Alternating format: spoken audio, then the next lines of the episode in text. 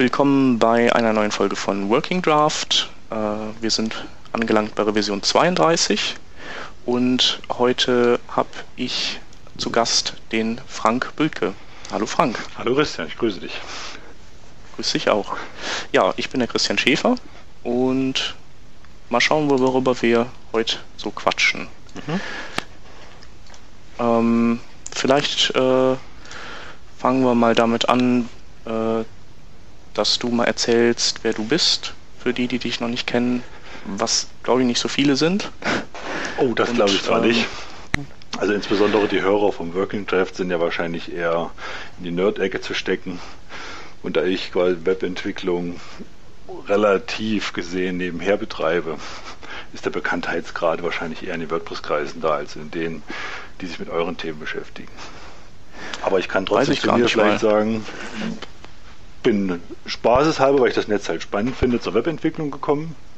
Betreibe das immer noch nebenher, auch wenn mittlerweile da eine kleine Firma mitläuft und hauptberuflich bin ich als Softwarearchitekt bei der Firma Carl Zeiss tätig. Da am weltweiten Zugriff und entwickle halt Lösungen für Probleme aller Art, was nicht bedeutet, dass ich Code schreibe. Damit habe ich an sich nichts zu tun. Beide Tätigkeiten, also die Webentwicklung und die Architektur von Software zu entwickeln, macht mir sehr viel Freude, deswegen kann ich mich für keins der beiden so 100% entscheiden. Und ja, Steckenpferd ist halt WordPress. Ja, sehr beachtlich, dass du das, äh, also wie präsent du äh, so im WordPress-Bereich bist, obwohl das ja eigentlich nicht dein Hauptberuf ist. Also das ist schon. Ja, ich muss auch sagen, es macht mir immer noch Spaß. Es gibt auch hier und da Kritik zu üben, keine Frage. Aber über die Jahre bin ich dabei geblieben, weil es mir wirklich Freude macht. Das Web selbst mhm. macht mir auch Freude. Und ich habe auch ganz viel ausprobiert, auch andere Systeme, aber ich arbeite wirklich gern damit, muss ich einfach sagen. Mhm. Neben aller ja. Kritik, die man auch anbringen muss. Das sei unbesprochen. Ja, aber ich denke, das ist einfach bei jedem System so. Ja, es ist ja auch immer, kommt ja immer darauf an, was, was man jetzt genau damit machen will, ja, ob das jetzt irgendwie genau. das geeignete ist oder nicht. Ne? Der, der, die größte Ausrede, die wir an der Arbeit, also bei Zeiss haben, heißt immer historisch bedingt. Ja. das ist hier nicht anders. Ja. Ja, okay. Ähm, genau, du hast auch einen Blog, wo du ab und zu über WordPress mhm. blogst äh, oder über äh, Teilaspekte davon und äh, das ist WP Engineer, ne? Das ist die englischsprachige Geschichte. Mhm. Ist mit zwei Freunden zusammen groß geworden. Ich schreibe tatsächlich einen Großteil, aber also ich schreibe sie auch nur in Deutsch und der Alex, der übersetzt sie sehr lange in den USA gelebt und spricht damit einfach ein wesentlich besseres Englisch. Mhm. Die, der eigentliche Blog oder das eigentliche Blog von mir ist ja dieses Bild.de und da schreibe ich über alles, was mir in den Sinn kommt. Das ist ja. sicherlich zum Großteil solche Webthemen, insbesondere WordPress halt, aber ich möchte und lass mir das auch ungern von irgendjemandem verbieten, über das schreiben, was ich will. Ja. Ja, und das ist mir wichtig. Und alles andere sind dann halt so Konglomerate, wo ich halt mitschreibe oder die ich nebenher aufsetze. Ja, okay. Aber sagen wir mal, das Web, also gerade in der heutigen Zeit hat so viele spannende Themen. Man muss tierisch aufpassen, dass man sich da nicht verzettelt und ich will mich auf, definitiv nicht auf ein Thema festlegen. Ja. Okay, dann steigen wir doch mal ähm, in ein erstes Thema ein, was wir zwei uns rausgesucht haben. Mhm. Okay. Und zwar hattest du beim Thomas Scholz ein etwas gelesen, ähm, das wiederum auf ein Blogposting verwies, wo jemand äh, sich Gedanken gemacht hat, was es eigentlich oder sammeln wollte, was es noch an Alternativen zu dem allseits präsenten und bekannten GitHub ja. gibt. Also der kleine Blogbeitrag, den wir sicher verlinken, schreibt halt von einem Entwickler, der eine ganze Reihe von Repositories hat und die bisher auf GitHub gehostet hat und ihn stört halt der Businessplan von GitHub, weil bei einer größeren Anzahl von äh, Private Repositories wird es sehr schnell sehr teuer. Ja, wenn man sich die Preisliste anguckt, mag das am Anfang gar nicht so erscheinen, aber umso übersichtlicher und getrennter Repositories man anlegt, umso teurer wird das Ganze und dann ist man schnell bei 100 Dollar im Monat. Und das ist natürlich für so viele Freiberufler eine Menge mhm. Geld und das wächst ja. mit dem Laufe der Jahre, denke ich, rapide an und dann muss man entweder anfangen umzuschichten, alles in ein Repo rein oder so. Ist auch nicht gerade komfortabel, ist auch nicht der Sinn eines Repos. Und deswegen ja. hat er sich halt überlegt, eine Alternative anzuschaffen. Das hat er auch gemacht. Parallel listet dieser Beitrag aber insbesondere in den Kommentaren ganz, ganz viele Alternativen, die man so gar nicht so im Alltag mitkriegt, finde ich zumindest. Und waren ja. für mich auch ein Punkt, mal mich umzuschauen, was gibt es überhaupt. Insofern ist es eigentlich überhaupt auch spannend, wo legen die Leute ab? Arbeiten sie nur lokal? Ich lege halt sehr gerne im Web ab, wobei für mich zwingend notwendig ist, dass die Repos auch eine Oberfläche im Web bieten, was ja bei Git nicht unbedingt im Standard dabei ist. Und, und da ja. punktet ja GitHub. Ja. ja. Ja, also ich kenne ja nur, ähm, also ich bin bin eigentlich auch ähm, zu dem im Web in Repositories Dinge ablegen über den Peter gekommen, der irgendwann mal über GitHub geblockt hatte und ähm, ja, der angeregt hatte, sich da einfach mal reinzustürzen. Das habe ich dann natürlich, äh, weil ich dem Peter immer vertraue, gemacht. ja, und fand es ganz cool. Also kannte auch vorher nur ähm, Subversion, aber dann eben über irgendeinen so lokalen Server. Ja, also Subversion im Web schon ewig ja. Werkzeug, schon sehr lange, ja. nutze ich viel. Sei es der, auch beispielsweise in der Autorentätigkeit, also beim Verlag, die schreiben auch alles über SVN. Mhm. Aber wenn man halt mit Git mal gearbeitet hat, lernt man sehr schnell die Vorzüge schätzen. Ja. Ja. Und sei es SVN oder Git, ist ja auch dahingehend auch uninteressant, was die Preise angeht. Und selbst ja. ein Git aufzusetzen, sich drum zu kümmern im Netz, ist auch noch nicht mal so das Problem. Also man findet Dienstleister, die einem Git bieten, aber nicht halt Git mit Oberflächen, welches einen gewissen Komfort bietet. Da scheitert es bei mir und da ich halt sehr viel unterwegs bin und an verschiedenen Rechnern sitze, nutze ich gerne diese Source Code Sicht, um mir schnell mal was rauszuziehen und jemand zu zeigen. Ja. Oder auch Einträge zu verlegen, also Issues, solche Geschichten. Und all das hast du an GitHub mit Beteiligung und E-Mail-Benachrichtigung, was weiß ich alles, aber halt relativ teuer. Und insofern ja. fand ich den Artikel dahingehend spannend, weil er halt als alleinständiger Entwickler, wenn man ganz alleine arbeitet und dann vielleicht sich sogar noch ein Netzwerk von Entwicklern reinholt, kann es eben sehr schnell teuer werden. Und da mhm. lohnt wirklich mal dieser Artikel, die Kommentare durchzublättern und die Services durchzulesen. Da kommt einiges zusammen. Ja, ja, ich äh, habe auch von denen nie gehört. Also du hast hier geschrieben, äh, da wird genannt äh, in indefero.net, mhm. codeplane.com, gitorius.org und xpdev.com und ich kenne eigentlich nur so die Urgesteine SourceForge und Google Code sonst ja. noch. Also die, die ich hier jetzt mal gelistet habe, war schon eine engere Auswahl, die ich mir beim Anschauen angesehen habe. Als wirklich viele sind und die bieten halt schon wirklich Oberflächen, die auch nutzbar sind in einem gewissen Rahmen. Die sind alle nicht in der Regel so komplex wie GitHub. Aber da muss man sich einfach auch die Frage stellen, braucht man da alles? Ja? Ja. ja. Ja, das ist halt so, ähm, so wird man in die Fänge von GitHub getrieben und das, die, die Oberfläche ist einfach super. Ja, das also, stimmt. Und die entwickeln auch so viel weiter und also irgendwie wird man dauernd mit tollen Sachen beschenkt. Ja, definitiv. Und was auch, glaube ich, auch für jeden wichtig ist, der sich dann nochmal umschauen wollte, also der auch diese Anregung annimmt, diese Preismodelle sind sehr unterschiedlich. Es gibt halt welche, da gibt es äh, sogar Private Repositories for free, aber halt nur mhm. eine gewisse Anzahl. Und manche haben ja, sagen wir mal, nur zwei, drei Riesenprojekte, die machen sie sozusagen ihr ganzes Leben. Dann reicht natürlich sowas auch. Andere ja. haben dafür, weiß nicht, tausend kleine Kunden, für jeden wollen sie vielleicht ein Repo haben. Dann brauchst du natürlich ein ganz anderes Businessmodell. Mhm. Und deswegen ja. muss wirklich jeder für sich gucken. Man kann also nicht so wirklich eine Empfehlung geben.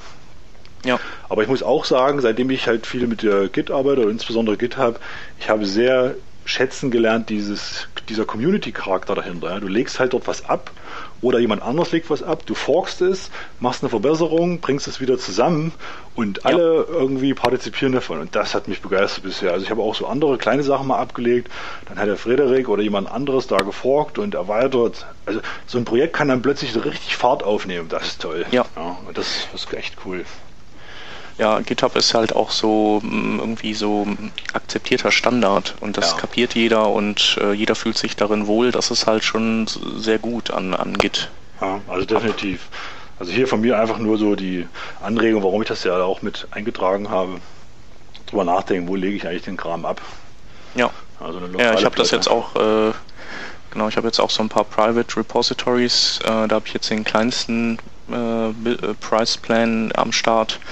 Da ist halt schon schade, dass man eben nur einen Collaborator mit, mhm. mit reinholen kann, ja. der das halt dann sehen kann, das Projekt. Ähm, das wäre ja dann nett, wenn man, ich weiß nicht, man kann Kunden ja nicht einen rein sehenden Zugriff, glaube ich, darauf geben. Nein. Also dann muss der automatisch ein Collaborator werden. Ähm, und ja, Geht aber nicht. Müsste ich upgraden. Ja, wir benutzen diesen Businessplan, diesen Bronze-Account. Das sind halt 25 Dollar in einem mhm. Monat und wir können unlimitierte Mitarbeiter haben, weil wir ein relativ großer Kreis sind, also um, um die 20 Leute. Mhm. Aber der ist auch reglementiert auf 10 Private Repositories, was natürlich bei uns überhaupt nicht reicht.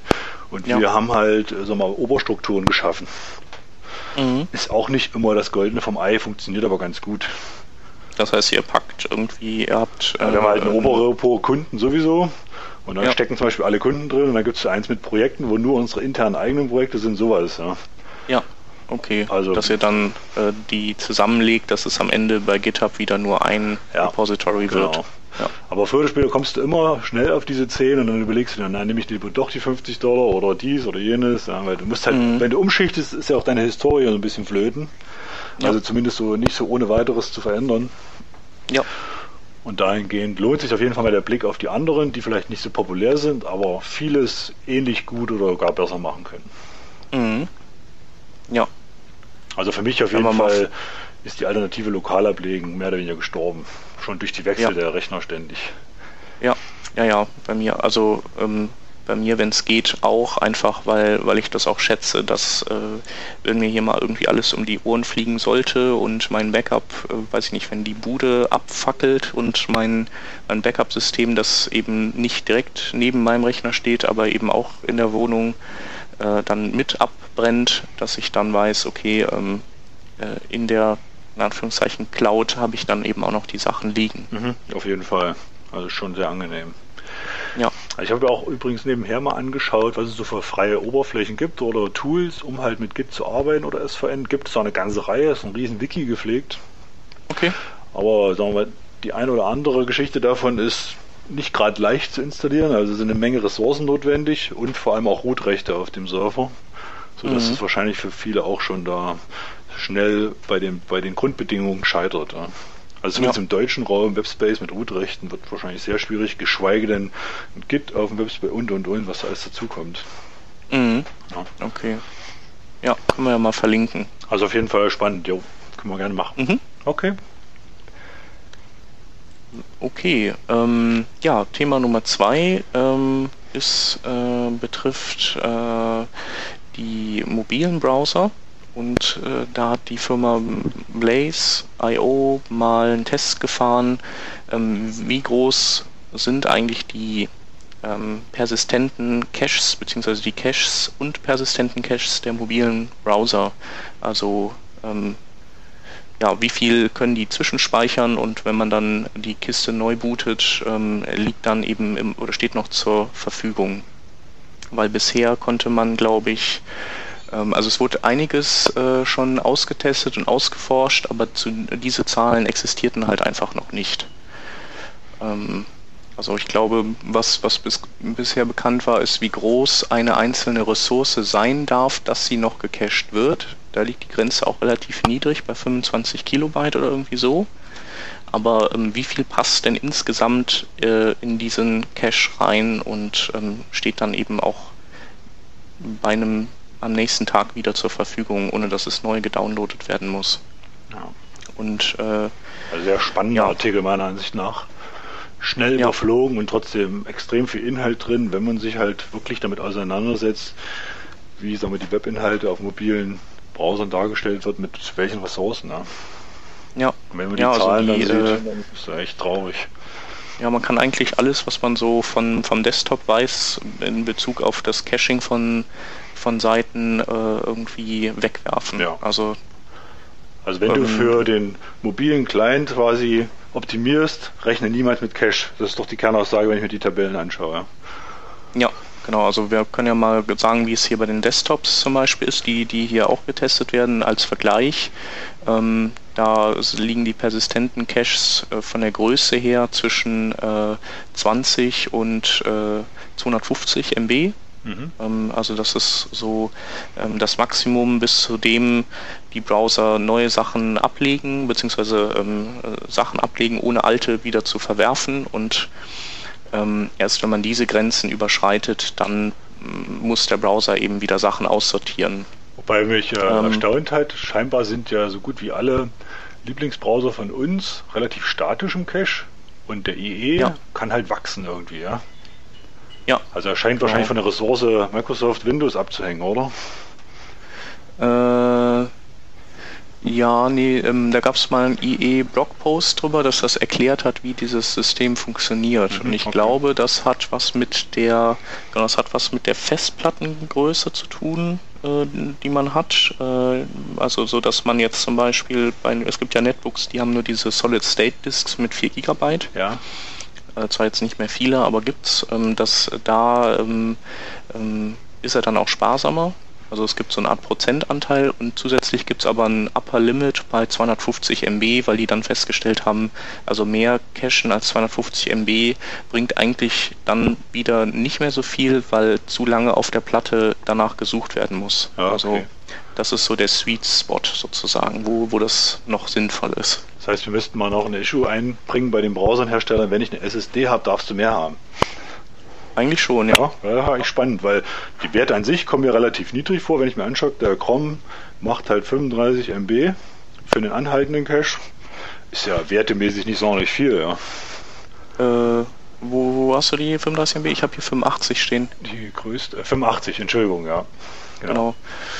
Ja, das sind, das sind ja so relativ brauchbare Werte. Was interessant ist, ist, dass Browser Unterschiede machen. Ähm, also die, die haben einen persistenten Cache und die haben aber einen generellen Memory Cache, ähm, der, der solange sie laufen befüllt wird und der äh, ist manchmal meistens gleich, aber manchmal auch deutlich größer, beziehungsweise der persistente Cache, also der Cache, wo Daten auch nach dem nächsten Reboot wieder immer noch drin stehen, der ist bei Opera und bei ähm, ähm, ähm, wie ist es, bei Safari unter Umständen kleiner als der Memory Cache. Mhm. Also äh, wenn man den Browser zumacht, dann schmeißt man im Prinzip viel gecachtes Zeug weg. Wobei wir da ja noch die Ausnahme Safari nehmen müssen. Da ist ja extra so ein Sternchen dran. Ja, genau. Also der Safari, der ist irgendwie ein ganz merkwürdiger äh, Geselle, der ähm, also unter, unter Mac fällt er sich ähm, ganz gut. Also da hat, speichert er bis zu 100 Megabyte persistent. Äh, unter Windows macht er, speichert er aber gar nichts. Das heißt also, ähm, einmal Safari zugemacht, ähm, muss man alles neu laden. Bestimmt Absicht. Wahrscheinlich, ja, um wieder die Windows-Benutzer zu bestrafen oder so. Genau. Hier ist der Vorteil auf der Mac-Welt. Ja. Naja, scheint aber irgendwie, keine Ahnung, das kann, kann eigentlich nicht gewollt sein. Also, keine Ahnung, warum die das so machen. Wir werden keine Testumgebung haben. Wahrscheinlich, ja. Die programmieren im Blindflug. Genau, aber eben, wenn man sich dann, wenn man das jetzt mal so, ähm, also wir haben halt eben, wie gesagt, zwischen 20 und, und 250 MB persistenten Cache. Das ist jetzt so, sind so Mengen, die, äh, also Opera ist so die Ausnahme nach unten mit 20 und die der nächst äh, darüber liegt so bei 75 MB. Das sind so Zahlen, die sind okay. Also da kann man schon, das, da hat man keine Schmerzen mit, da kann man schon viel ablegen und äh, sich das sparen, dass das neu geladen wird. Bei den mobilen Browsern ist es halt ganz anders. Äh, da liegen die persistenten Caches äh, zum Beispiel bei den Androids bei 4 Megabyte. Mhm. Das heißt also, alle Seiten, die man überhaupt ansurft, zusammen addiert, können eben 4 Megabyte ähm, an persistenten Daten äh, ablegen und ja, bei dem fünften Megabyte, der dann anfällt, muss halt ein Megabyte wieder ausgemistet werden. Na, definitiv. Wobei wir hier nochmal unterscheiden müssen zu den Tablets, ne? Weil prinzipiell spricht man ja immer von Android, aber mhm. ab Android 3.0 geben sie ja 20 MB an. Ja, stimmt, genau. Wobei das ja die, schon mal ganz gut. die Apple-Welt auch hier wieder eine ganz schöne Ausnahme darstellt. Die interessiert den Persist, also diesen anhaltenden Cache überhaupt nicht. Genau, da haben die also unter ähm, Safari auf, auf, dem Mac gibt es dann eben persistenten Cache, unter Windows nicht. Haben wir uns ja eben lustig gemacht drüber. Ähm, und das gleiche gilt für die iOS-Devices. Also da äh, gibt es keinen persistenten Cache. Wobei man sagen muss, äh, die werden ja in der Regel ähm, auch nicht so oft von Grund auf neu gebootet. Mhm. Da ist ja so ein, die sind ja immer nur im Standby und der Safari, der, der ähm, eiert dann irgendwo im Hintergrund immer noch rum.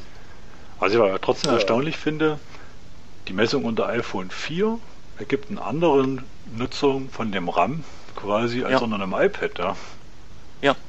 erstaunlich. Was, warum sie Vielleicht so, ist das, das Absicht ist, das klingt irgendwie ein bisschen komisch. Ja.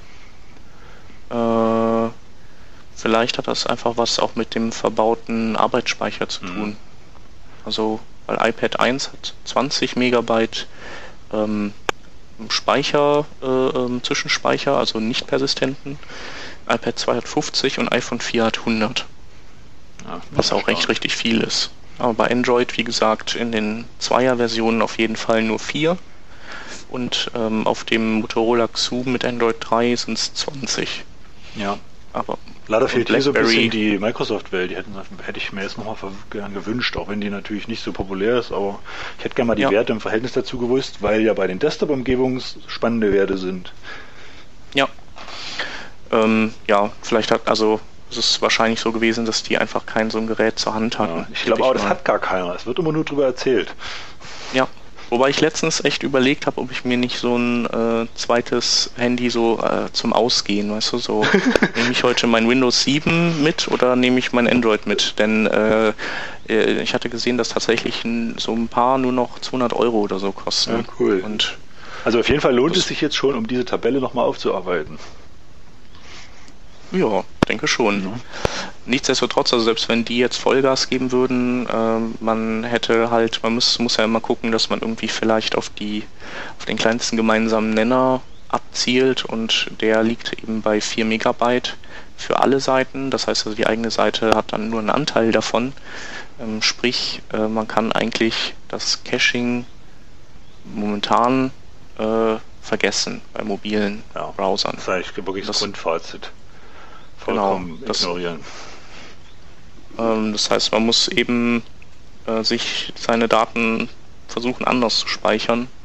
Ähm, und das geht dann entweder über ähm, Local Storage, also über so ein äh, Key-Value-Ding, dass man eben seine Daten da irgendwie reinpackt als Data-URIs und, und sonst was, die Bilder.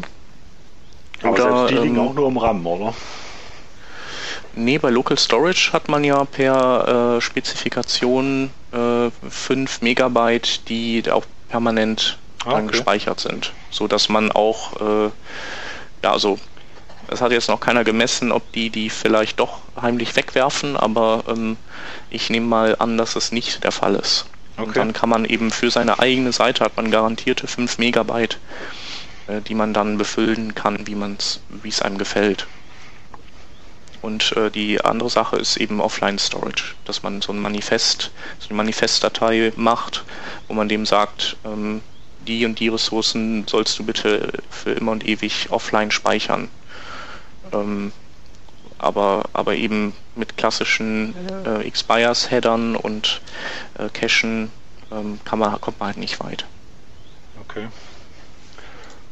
Aber ich meine, die Kernaussage für mich ist schon spannend, wenn ich irgendwas optimiere, was auch im mobilen Umfeld super sein soll, kann ich quasi den Cache eigentlich ignorieren, muss Alternativen nutzen, wenn ich den ernsthaft speichern will. Ja. Ja, oder ich kümmere mich halt drum und muss jedes Device abfragen, um rauszukriegen, wo ich bin. Und dann wird es einfach ja. verdammt viel Arbeit. Ja, ja. Nee, das ist ja auch nicht praktikabel. Also vielleicht muss man eben einfach zweistufig arbeiten, dass man zwar das Caching durchaus anschmeißt, aber eben äh, dann noch ein, mit Local Storage dazu arbeitet, dass man, ähm, dass man eben das wenigstens hat, wenn das Caching nicht klappt.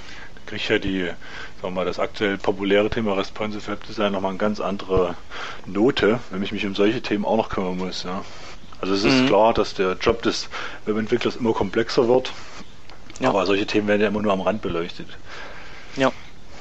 Wobei ähm, die Frage ist, ob man, ob man jetzt äh, ja, ob man da so stark drauf eingehen sollte und äh, irgendwie sein letztes Hemd dafür hergeben sollte, dass das äh, alles super duper optimiert ist für diese Browser, weil natürlich auch da vieles noch im, im Fluss ist und mhm. in der Weiterentwicklung. Wahrscheinlich sind wir dann langsamer mit der Entwicklung von der eigentlichen Webseite als die ja. Updates von Android.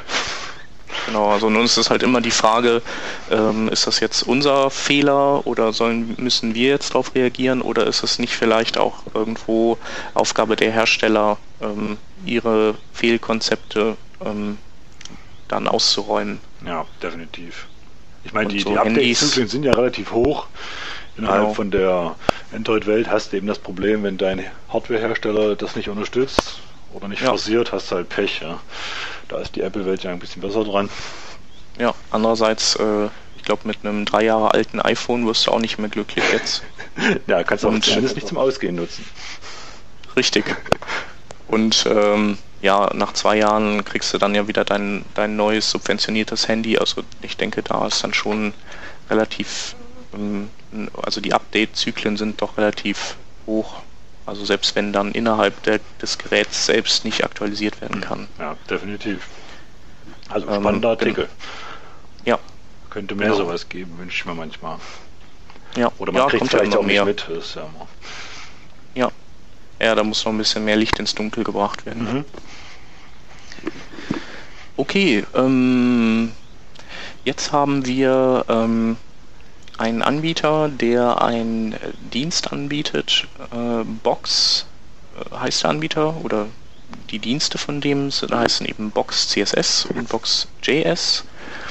Ähm, was der Dienst äh, anbietet, ist, ähm, dass er CSS-Dateien zusammenfasst für einen, indem er, indem man eben deren Zusammenfassungsdienst als ähm, Stylesheet einbaut in seine Seite und diesem Dienst dann hinten per Parameter ähm, die Dateien von wiederum dem eigenen Webspace übergibt, die er zusammenfassen soll. Ähm, spart einem selbst, ähm, sich sowas zu bauen, wenn man das ähm, nicht kann oder nicht, nicht möchte. Wenn man jetzt reiner Frontend-Entwickler ist oder so, dann kann man eben mit vielen CSS-Dateien arbeiten, schön modular, findet alles wieder und kann dann aber ähm, beim Seitenbetrachten äh, auf diese Live-Zusammenführung dieser Dateien ähm, ja oder hat die dann einfach bei sich. Ähm, das andere, was die anbieten, ist eben dieses Box.js. Äh, das ist ein ein Loader, also von denen es ja einige gibt. Es gibt ja Lab.js und ähm, noch einige mehr.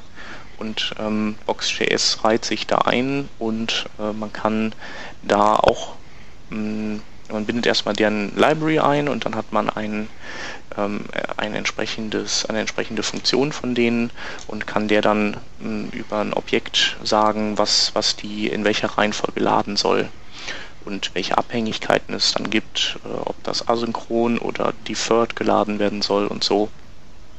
Ähm, ja, damit kann man dann auch individuell pro Seite eben andere ähm, Skriptketten laden lassen und das ohne die Seite zu blockieren. Quasi Resultat, ich will mir Requests sparen. Benutze aber halt einen externen Dienst dafür, ne? Genau, ja. Das ist halt die Frage, ähm, ob das ähm, in, der, ähm, in der Produktivumgebung auf Dauer sinnvoll ist. Ähm, bei dem Box CSS könnte man auch hingehen und, und den Dienst einfach nutzen, um dann das Ergebnis wiederum abzuspeichern lokal und es dann nur noch zu nutzen. Ja. Äh, wenn man keine Lust hat, das irgendwie selbst zu machen. Wobei ja, sag mal, Booster oder Turbine so Werkzeuge wären, um sich selbst drum zu kümmern, oder? Ja, genau. Es ist ja, ja. Sag mal, die Grundidee, die er da verfolgt, ist ja das gleiche. Hier nutze ich halt ja. einen externen Dienst. Was halt immer so die Frage ist, will ich das? Will ich mich denen ausliefern und irgendwann geht es nicht mehr, weil sie halt nicht mehr da sind? Ja. Wobei ich immer genau, sagen muss, ich finde es toll, dass es äh, solche Dienste gibt, dass man den Mut hat, auch sowas hochzuziehen, immer unter der Prämisse, da draußen gibt es eine Menge riesengroße Firmen, die nicht wissen, wohin mit einem Geld, die ja sowas schnell mal nebenher anbieten könnten. Und ja. dann kennt mich hier kein Mensch mehr. Ja. Ich meine, das ist ja. mit diesen JavaScript äh, beispielsweise diese CDN-Bibliotheken ähnlich. Ja.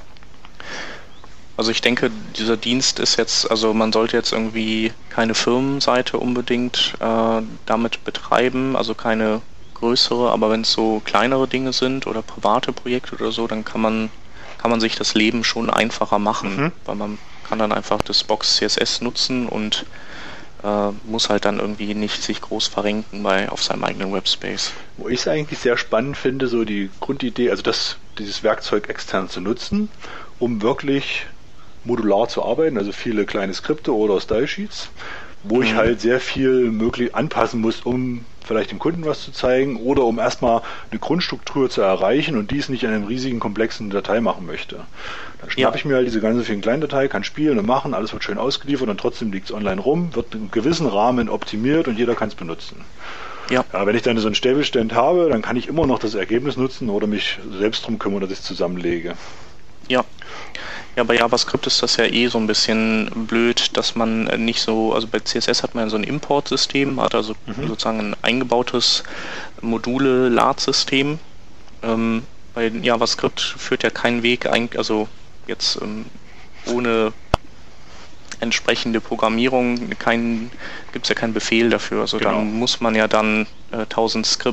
äh, 1000 Skript-Elemente in sein HTML reinpacken. Und wenn man dann irgendwelche Seiten schon äh, oder das HTML vom, vom Server ausgegeben wird und äh, der bindet halt ein Skript ein, dann wäre es ja schön, wenn man sich in dieses Skript einhängen könnte, anstatt irgendwie dann immer diesen Ausgabecode anzupassen vom Server. Ja, definitiv. Also spannender Service, gucken wir mal, wie lange es sich hält. Ja. Ob die Leute drauf anspringen. Ja. Da muss man genau. ein bisschen gucken. Ja, ja, ob der dann auch hält, wenn, wenn da viele Leute drauf anspringen, ja, also dann. Oder ob der dann austickt. Ja, definitiv. Also muss man einfach gucken. Ich habe gerade hier, steht noch mal kurz drunter, diese Add-Import-Regel, die du ansprachst, die unterstützen die ja nicht mehr. Das heißt, du musst wirklich jedes einzeln reinschieben. Genau. Wobei also die auch noch lösen die nicht auf. ist die da eh hinfällig. Äh, ja, man sollte die, sollte die eigentlich nicht äh, nicht drin stehen lassen, zumindest am Ende. Und ähm, wenn man Box CSS nutzt, dann braucht man die eigentlich auch nicht hm, unbedingt. Definitiv. Aber es gibt echt nicht viele Tools, die diese Import-Dinger auflösen, überraschenderweise. Also, ähm, also mein, bei meinem Booster war das ja schon Prämisse, dass der, wenn er auf einen Import stößt, dass er dann eben die Datei sich dann auch schnappt und dann die Pfade anpasst und die dann reinzieht in das äh, in das CSS, wo das Import drin war. Ja. Und so kann ich rekursiv, äh, keine Ahnung, tausende von Dateien eben zusammenführen. Okay. Ähm, also übrigens bei WordPress ist es ja im Standard drin, dass der das zusammenpackt, JavaScript und CSS, also die ähnliche Grundidee steckt da dahinter. Mhm. Scheitert halt meistens darin, äh, WordPress ist ja durch seine Plugin äh, Funktionalitäten bekannt geworden unter anderem und die Plugins nutzen halt nicht den Standard Import, um diese Daten da reinzubringen und dann scheitert natürlich so eine Idee hier. Ne? Mhm. Aber da gibt's, äh, du hattest mir mal irgendwann einen Switch in der Konfiguration von WordPress gezeigt, wo man äh, dem sagen kann, dass es die ganzen Head-Dateien zusammenführen soll, oder? Mhm, genau. Nicht? Also du kannst sie quasi einmal zerlegen, packst sie nicht zusammen, so wie das jetzt äh, Box.js oder CSS tut, mhm. weil das fürs Debuggen halt einfacher ist und in der Live-Umgebung packst man es zusammen. Aber er kann halt ja. nur, also WordPress kann nur die zusammenpacken, die halt über die Funktionen von WordPress reingeholt werden und nicht hart über irgendeinen WP-Head ja. oder sowas. Das, ist, ja. das scheitert halt dann und das ist das, sagen wir mal, die Krux dort. Viele Entwickler bringen das halt unsauber rein. Mhm. Wird zwar populär und sie tun es, aber sind immer noch genügend Restbestände. Ja. ja. Und so ist das ja hier ähnlich auch. Wenn ich jetzt hier diesen Dienst benutze, und die, die, die, die Beispiele unten sind ja immer so, dass die schön sauber aufgebaut sein muss und dann mache ich irgendwas anderes oder packe halt eine Add-Import-Regel rein, dann ist es hinfällig. Ja. Ja, das ist echt nicht einfach. Also und so Tools auch, ähm, man muss, sollte die ja natürlich immer so konzipieren, dass die in gar keinem Fall irgendwas zerstören. Äh, also lieber, sagen wir mal, eine Spur ähm, weniger Performance rausholen, aber dafür dann auf der sicheren Seite ist, sind. Mhm. Ähm, ich hatte ja auch meinen Booster da als Plugin umgesetzt für WordPress und ich gehe halt zum Beispiel nur durch den Head-Bereich durch und fasse die Sachen da zusammen und nicht irgendwelche Skripte, die im Body drin hängen oder so. Ja. Ähm, einfach weil sonst habe ich so viele Leute, die mir erzählen, dass irgendwas denen um die Ohren fliegt, ja. äh, dass ich mich halt dann beschränke darauf. Ja, ja da wirst du wahrscheinlich am Support ersticken. Richtig, genau. Und das, das will ich ja irgendwie auch nicht. Ja, also, definitiv. Äh, habe ja auch noch viele andere Sachen zu tun. Aber trotzdem, genau. also für mich Fazit, kann man sich mal vormerken und bei der einen oder anderen Spielerei sicherlich nützlich, mal was zum Ausprobieren. Genau, genau. Ja, nächstes Thema, das wir haben, ist ein, äh, eine neue, ähm, ja, ist eine Art äh, OpenID-Anmeldungsnachfolger, der von Mozilla konzipiert wurde und der, ähm, der heißt Browser ID.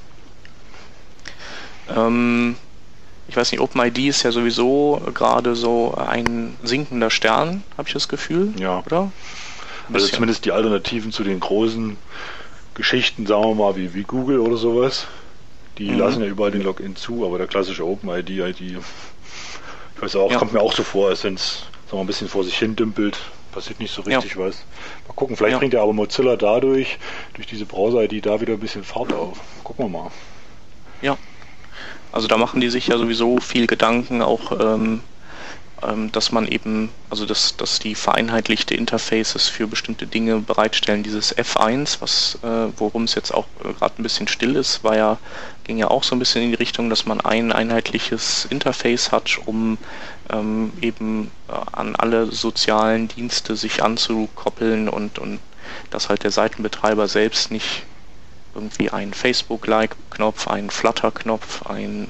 Google Plus-Knopf und so einbauen muss, sondern dass man im Browser selbst sowas hat und äh, dann der Browser sozusagen diese Anbindung übernimmt. Ja, aber ich bedauere dann schon die ganzen Leute, die sich um die Rechtsverhältnisse kümmern oder die Abmahner. Mensch, haben sie nur noch ein Werkzeug. Ja, das ist natürlich blöd. die haben es äh, einfach nicht leicht. Ja, wir, wir würdigen das auch gar nicht. Aber vielleicht noch ähm, zu dieser, dieser Grund, Grundidee von Mozilla ist ja quasi, dass sich der Browser drum kümmert und man eine ID zur E-Mail-Adresse mappt. Ne? So habe ich das verstanden. Ja. Und egal, wo auf der Welt ich sitze, log mich in meinen Browser, dann wird halt über die ID sämtliche äh, Zuordnung gezogen. Genau, genau. Ähm, ja, im Prinzip, ja, man gibt nur die, mm, also wahrscheinlich muss man, man gibt einmal die E-Mail-Adresse an, dann geht der Browser hin und äh, also bei der ersten Seite, die eben Browser-ID nutzt und äh, wo, wo, das erste Mal dieser Requester kommt und ähm, das verifiziert der Browser dann ähm, bei einem speziellen ähm, Server. Mhm. Ähm, also dass man der Besitzer ist.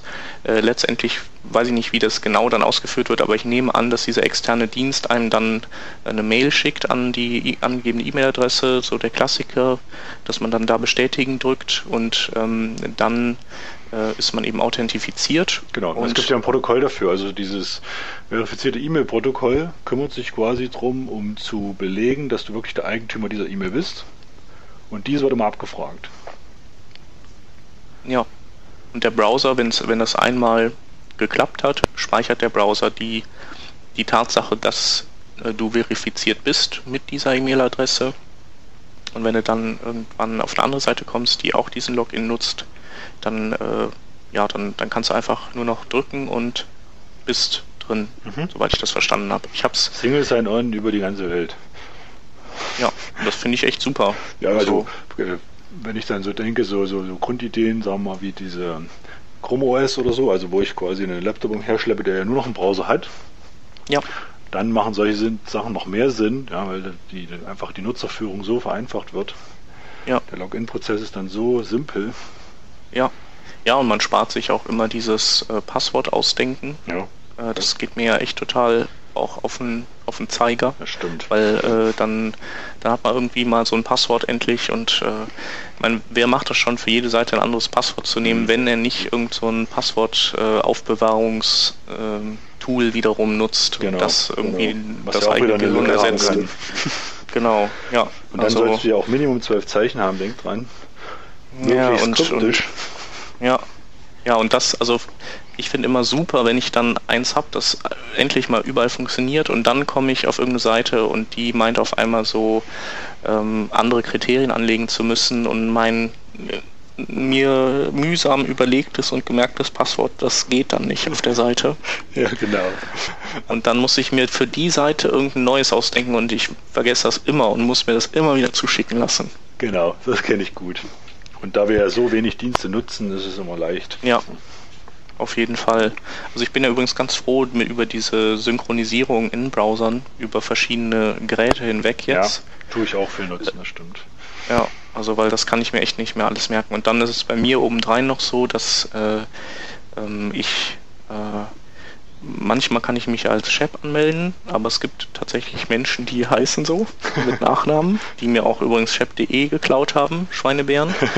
Und ähm, Ja, meine E-Mail-Adresse ist ja auch shep mit AE, obwohl ich mich sonst im, im täglichen ja eher mit E schreibe und ähm, das passiert mir eben dann bei so Logins auch oft, dass ich dann so, ja, Shep ist belegt, hm, Shep mit AE hm, oder der Shep mache ich jetzt ja viel, also ich twittere ja auch unter der Shep. Ja.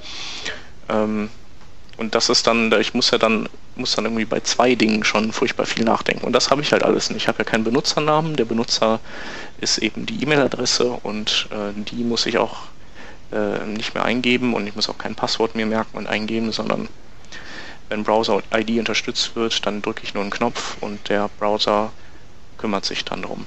Können wir uns eigentlich nur wünschen, dass die Browser und die jeweiligen Websites den Dienst von Mozilla unterstützen. Ja. Wenn das Protokoll ist offen, ja auch, können alle mitmachen.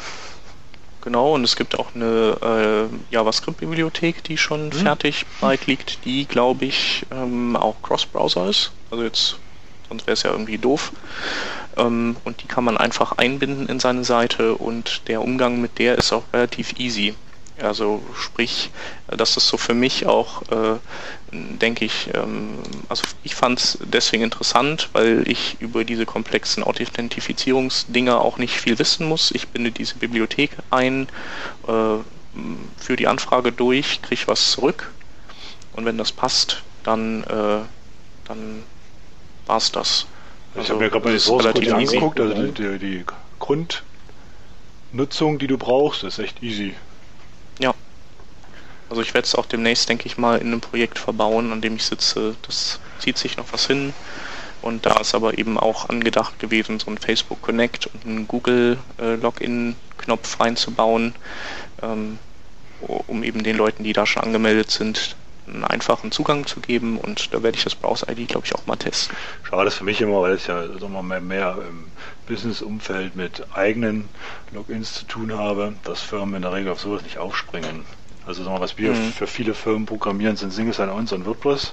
Plattformen mit mhm. allen möglichen kombiniert und die haben grundsätzlich immer irgendwas eigenes, gestricktes und für mhm. jeden baust du immer alles neu, ja. Ja. Die werden ja, wahrscheinlich auch nicht begeistert sein über so Dienste, weil erstens wollen sie sie nicht nutzen und zweitens haben sie immer Angst, dass ihre Mitarbeiter irgendwas von ihrem Browser im Unternehmen mit rausschleppen. Ja. Insofern, aber wenn ich das bisschen Source Code sehe, die Grundidee, einfach schön. Mhm. Sowas ja. wünsche ich mir mehr. Ja. Ja, also äh, alle Hörer ähm, ähm, ermutigen wir dazu, sich das anzuschauen und das vielleicht auch zu unterstützen. Genau. Also wenn es eine kritische Masse erreicht hat, dann, dann geht sowas auch richtig ab. Gibt auch schöne Buttons, muss man sagen.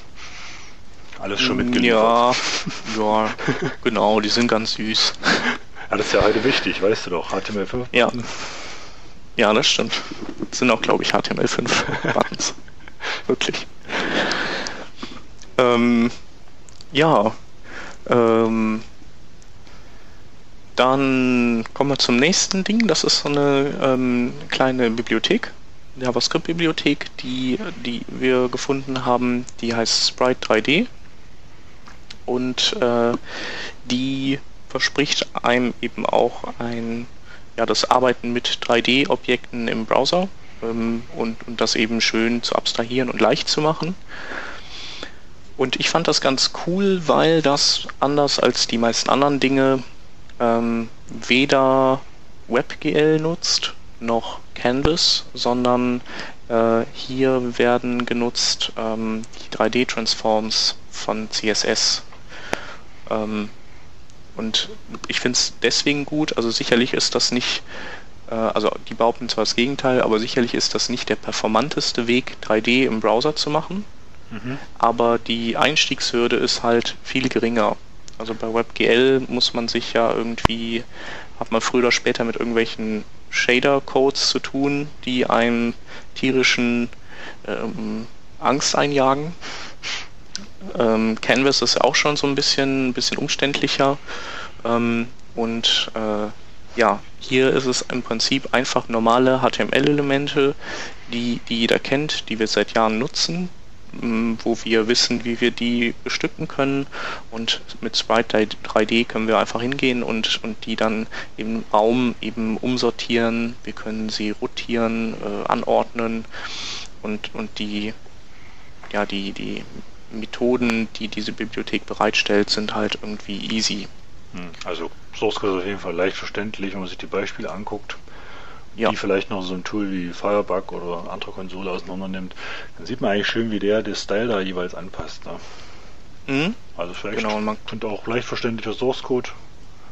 Ja. Nicht so das Haupt. Genau, man kann animieren, man kann, äh, es gibt, äh, man kann Sprites verwenden. Äh, ja, und es ist halt wirklich einfach. Was ich ein bisschen schade finde, also als ich mir das angeschaut habe, habe ich mir natürlich auch gleich die Demos reingezogen, weil die sind immer erstmal so ein bisschen verlockend. Mhm. Und äh, ich für meinen Teil wünsche mir dann immer ein Demo, was mir natürlich vom Hocker reißt und mir im Hinterkopf sagt, oh, muss ich mir sofort merken, die Bibliothek, die brauche ich ab jetzt oft. Mhm. Auch wenn ich, äh, sagen wir mal, Webseiten und Animationen immer sehr vorsichtig genieße. Ja. Aber ein Großteil der Demos sind jetzt nicht so, dass ich sage, hm, was macht man eigentlich damit? Ja, ja. Also klar, wenn ja. ich jetzt Games machen wollte oder irgendwas in die Richtung oder ganz viel Bewegung auf meine Webseite kriege, möchte wie früher mit meinen GIFs. Mhm. Ja. Aber ansonsten muss ich mir schon wirklich was überlegen, was mache ich damit. Komme ich dann aber eher aus dieser, dieser WebKit-Ebene und habe dort schon Transforms benutzt, glaube ich, dann findet mhm. man schnell einen Anwendungsfall und mag dann halt den kurzen Source Code. Ja, ja. also ähm, ich denke ähm, eigentlich also das wird sicherlich nicht die breite Masse irgendwie betreffen, aber ähm, all die Projekte, die halt bisher auch versucht haben, über tolle Effekte in Flash irgendwie ähm, ähm, herauszustechen. Also vielleicht irgendwelche äh, Künstlerseiten oder Portfolios oder was auch immer. Also eine Sache ist hier auch als Demo, die noch, die ich finde, so ähm, ein bisschen praxistauglicher ist. Das ist, wenn man jetzt so Panoramen sich angucken will, dann ähm, kann man hier zum Beispiel so eine Art wie so ein Zylinder bauen in 3D oder ein, oder ein Kubus, ähm, in dem man sich dann per Mausbewegung eben umschauen kann oder sowas. Mhm. Also wer jetzt Fotograf ist und, und viel so 360 Grad Panoramen oder so Stitchings hat, ähm, der kann halt dann einen Bildbetrachter dafür bauen. Sowas ist halt ganz cool. Ja, definitiv. Man muss ja. halt immer gucken, gibt es ein paar Sachen, da wird ja immer viel mit jQuery getrickst und dann, das ist halt sehr bekannt, ja. Mhm. Um zwar mit mehr Aufwand das Ganze zu erzeugen. Ja. Aber definitiv spannend und wie gesagt die Benutzung, also der eigentliche Code, den man nutzen soll, diese Beispiele sind echt gut. Ja, Genau. Nachteil von der Bibliothek ist, dass sie äh, leider nur in, in den äh, WebKit-Browsern läuft, die auch ähm, 3D-Transforms unterstützen. Also, ähm, aber ich denke mal, dass äh, der ähm, Support für Firefox da demnächst auch mhm. folgt. Also dann wahrscheinlich haben sich erstmal konzentriert auf äh, WebKit und ziehen das halt jetzt nach in Phase 2 sozusagen. Ja. Genau. Aber es ist halt einfach viel simpler damit zu arbeiten, äh, wenn man sich mit 3D noch nicht groß beschäftigt hat oder mit, mit ähm, Pixelschieberei, mit so Low-Level-Pixelschieberei. Und das finde ich halt ganz gut. Und dann, dann, dann, überlegt man sich vielleicht eher mal irgendwas ein bisschen in, mit in 3D zu machen, ähm, weil andererseits würde man vielleicht dann so einen Gedanken an 3D schon schneller wieder beiseite schieben. Hm. Ja, weil wenn man da einsteigt, ist ja, erschlägt einen ja quasi. Ja. Genau. Ja. Ähm, die Reihenfolge heute ist übrigens auch ähm, nicht besonders durchdacht oder sortiert. Deswegen kommen wir jetzt wieder richtig, keine Wertung. Und äh, deswegen kommen wir wieder von, kommen wir von einem äh, von einer Bibliothek zurück auf ähm, ein ja auf, eine, auf ein Dokumentationsprojekt. Ähm, und zwar gibt es ja das, äh, oder gab es das äh, Web Standards Curriculum von Opera, ähm, was so eine Sammlung an äh, ja, Best Practice äh, Artikeln oder an Grundlagenartikeln und ähm, Nachschlagewerk für viele frische Web-Technologien war. Und die ähm, haben eben sich überlegt, dass die Resonanz war zwar gut und es ist auch viel dazugekommen, aber die wollten einfach noch ein bisschen weitergehen und haben dieses Web Standards Curriculum jetzt äh, unter die, ähm, ja, lassen das jetzt unter dem W3C-Segel äh, fahren. Sprich, die haben das eben dem W3C übergeben, ähm, haben das überführt von ihrem, von ihrer bisherigen Opera-Plattform in ein äh, Wiki. Und äh, Ziel ist es, einfach mehr, äh, mehr Community an diesem Werk mitschreiben zu lassen. Weil bisher waren das eben einfach Autoren, die, die man kennt, die, die eben auf Einladung äh, da geschrieben haben, so wie der Christian Heilmann oder äh, der Patrick Lauke oder so. Das Problem bei solchen Sachen ist ja oft, die Artikel sind richtig gut gewesen, oftmals. Manche sind auch noch sehr gut, manche sind aber auch einfach in der Zeit alt geworden, ne? sind halt nicht unbedingt aktuell. Ja. Und da kann ja. natürlich so ein Wiki wirklich Benefit leisten. Mhm. Muss man halt hoffen, ja. dass die Leute wirklich auch daran mitwirken und die Artikel aktualisieren.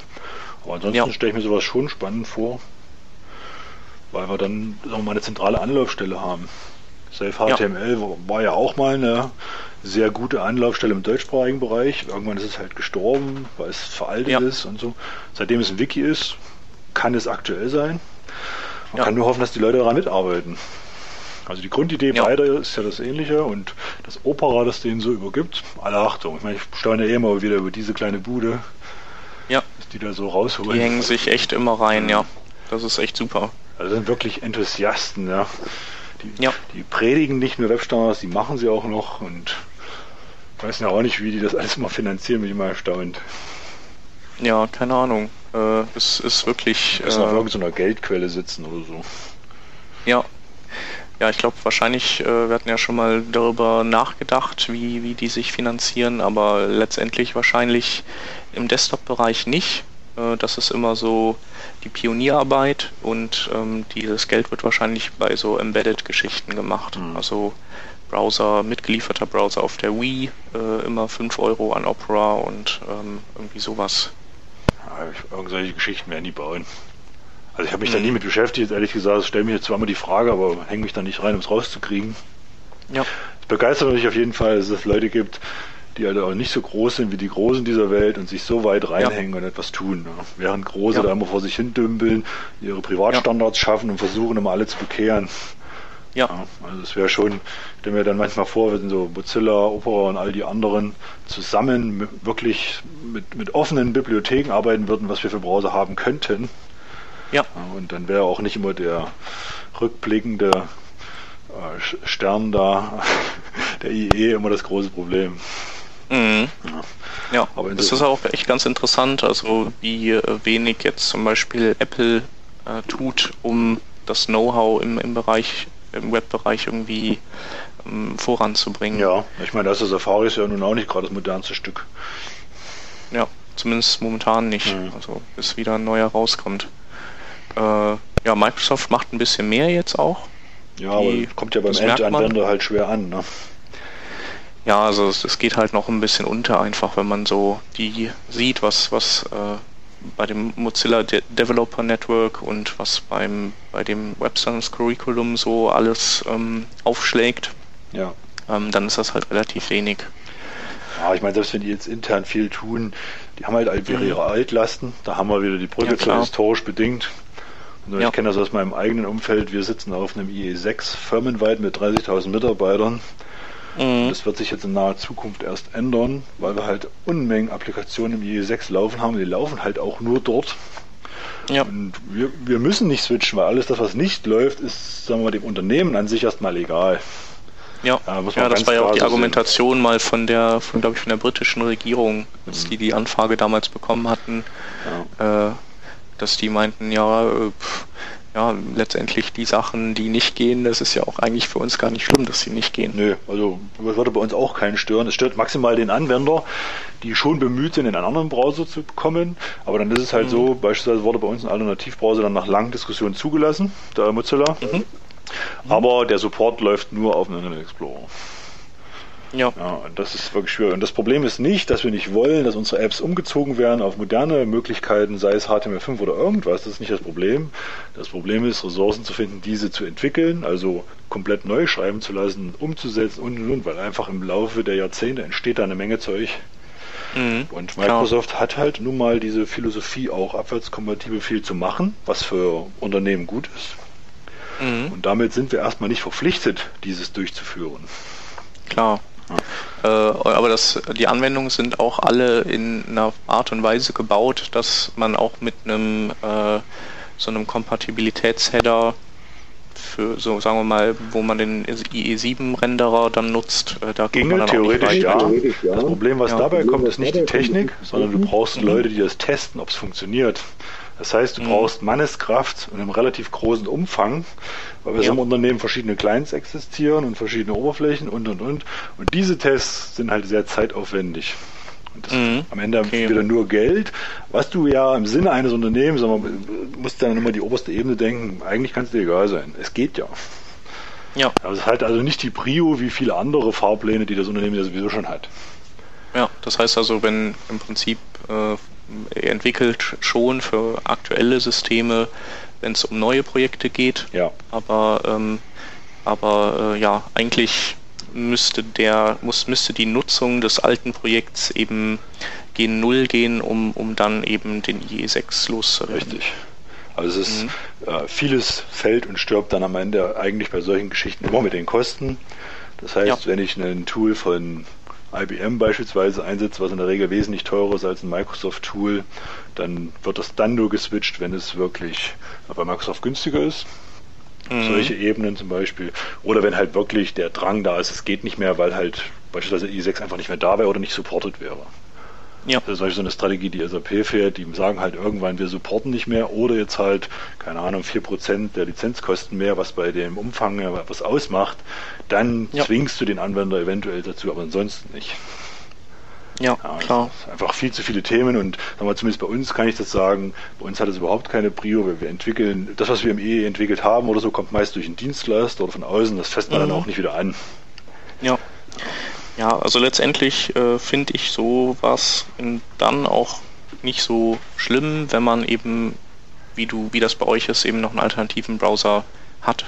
Ja. Dass man sagt, der IE6 ist halt für unsere internen Tools und äh, der andere Browser ist eben für alles andere. Ja, es ist einfach, immer die, diese Masse an Nutzern und die Landschaft, die dahinter hängt, macht es einfach schwierig, um zu, also zu switchen mhm. zu einer neuen Oberfläche. Ja. Das, ist, das ist eigentlich das Hauptproblem. Es ist nicht, dass man das nicht will, es ist einfach die ja. ganzen Randbedingungen. Also man, so ein kleines Beispiel aus dem Berufsleben, was ich so kenne, Lotus Notes ist ein typisch geliebtes Tool, von mhm. Unternehmen, vom Anwender überhaupt nicht, oftmals. Weil es bietet ja. halt eine Menge Möglichkeiten darin zu entwickeln.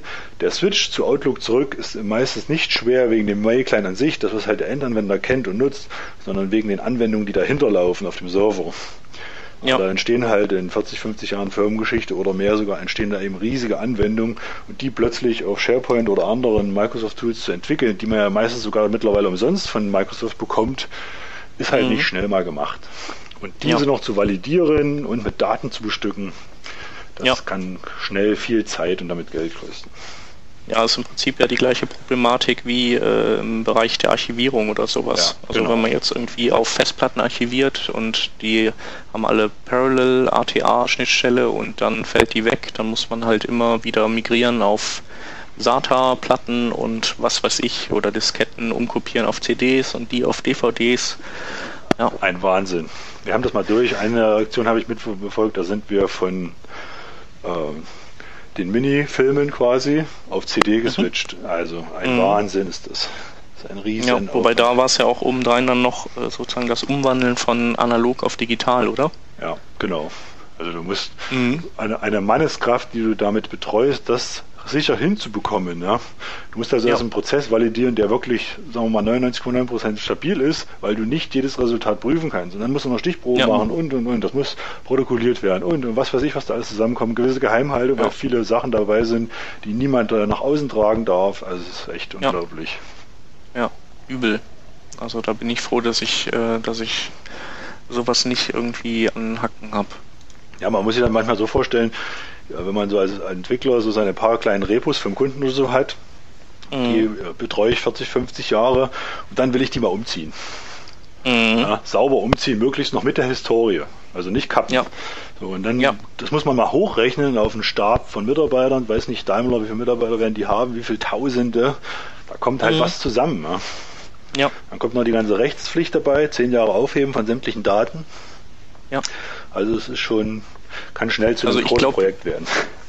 Ja, für den Freiberufler oder Selbstständigen ist das, äh, glaube ich, so ähnlich unangenehm, wie wenn man dann irgendwann feststellt, ich muss meinen Rechner upgraden und das Betriebssystem und muss meine ganzen Tools und Programme irgendwie jetzt äh, da migrieren genau. und so. Das Die waren noch nicht in der Cloud. kommt ja immer der genau und irgendwann kommt der Punkt, wo das echt, wo, wo man einfach nicht mehr drum rumkommt. Also haben ja auch viele deswegen XP weiter genutzt und äh, ähm, behaupten ja immer noch, dass XP super ist und ausreicht und so. Und letztendlich ist es ja einfach so diese, diese Hürde, diese ganze unnötige Arbeit, unnötig in dem Sinne, als dass, äh, dass die, die Sachen eigentlich ja laufend, äh, in, in einer laufenden Form schon existieren und alles gut ist, aber man dann irgendwann diese Arbeit eben nochmal hat, alles zu migrieren. Ja.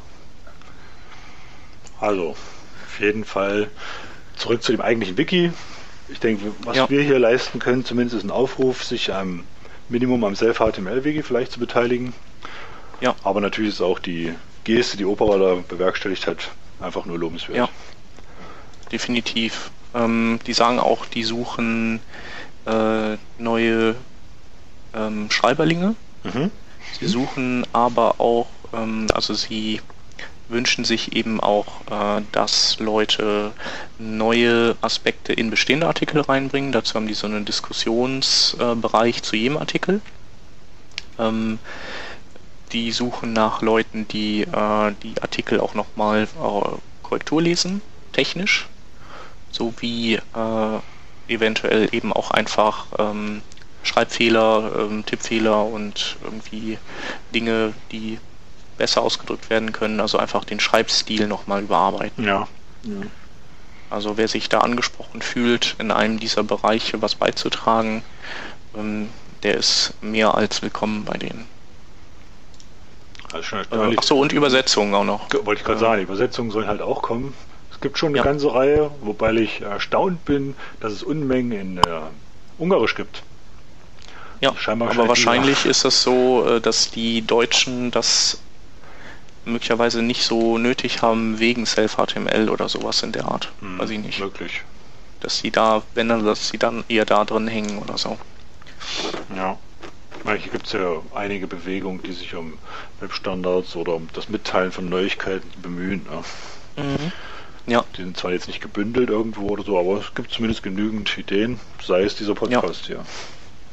Ja, genau. Wir sind die Speerspitze.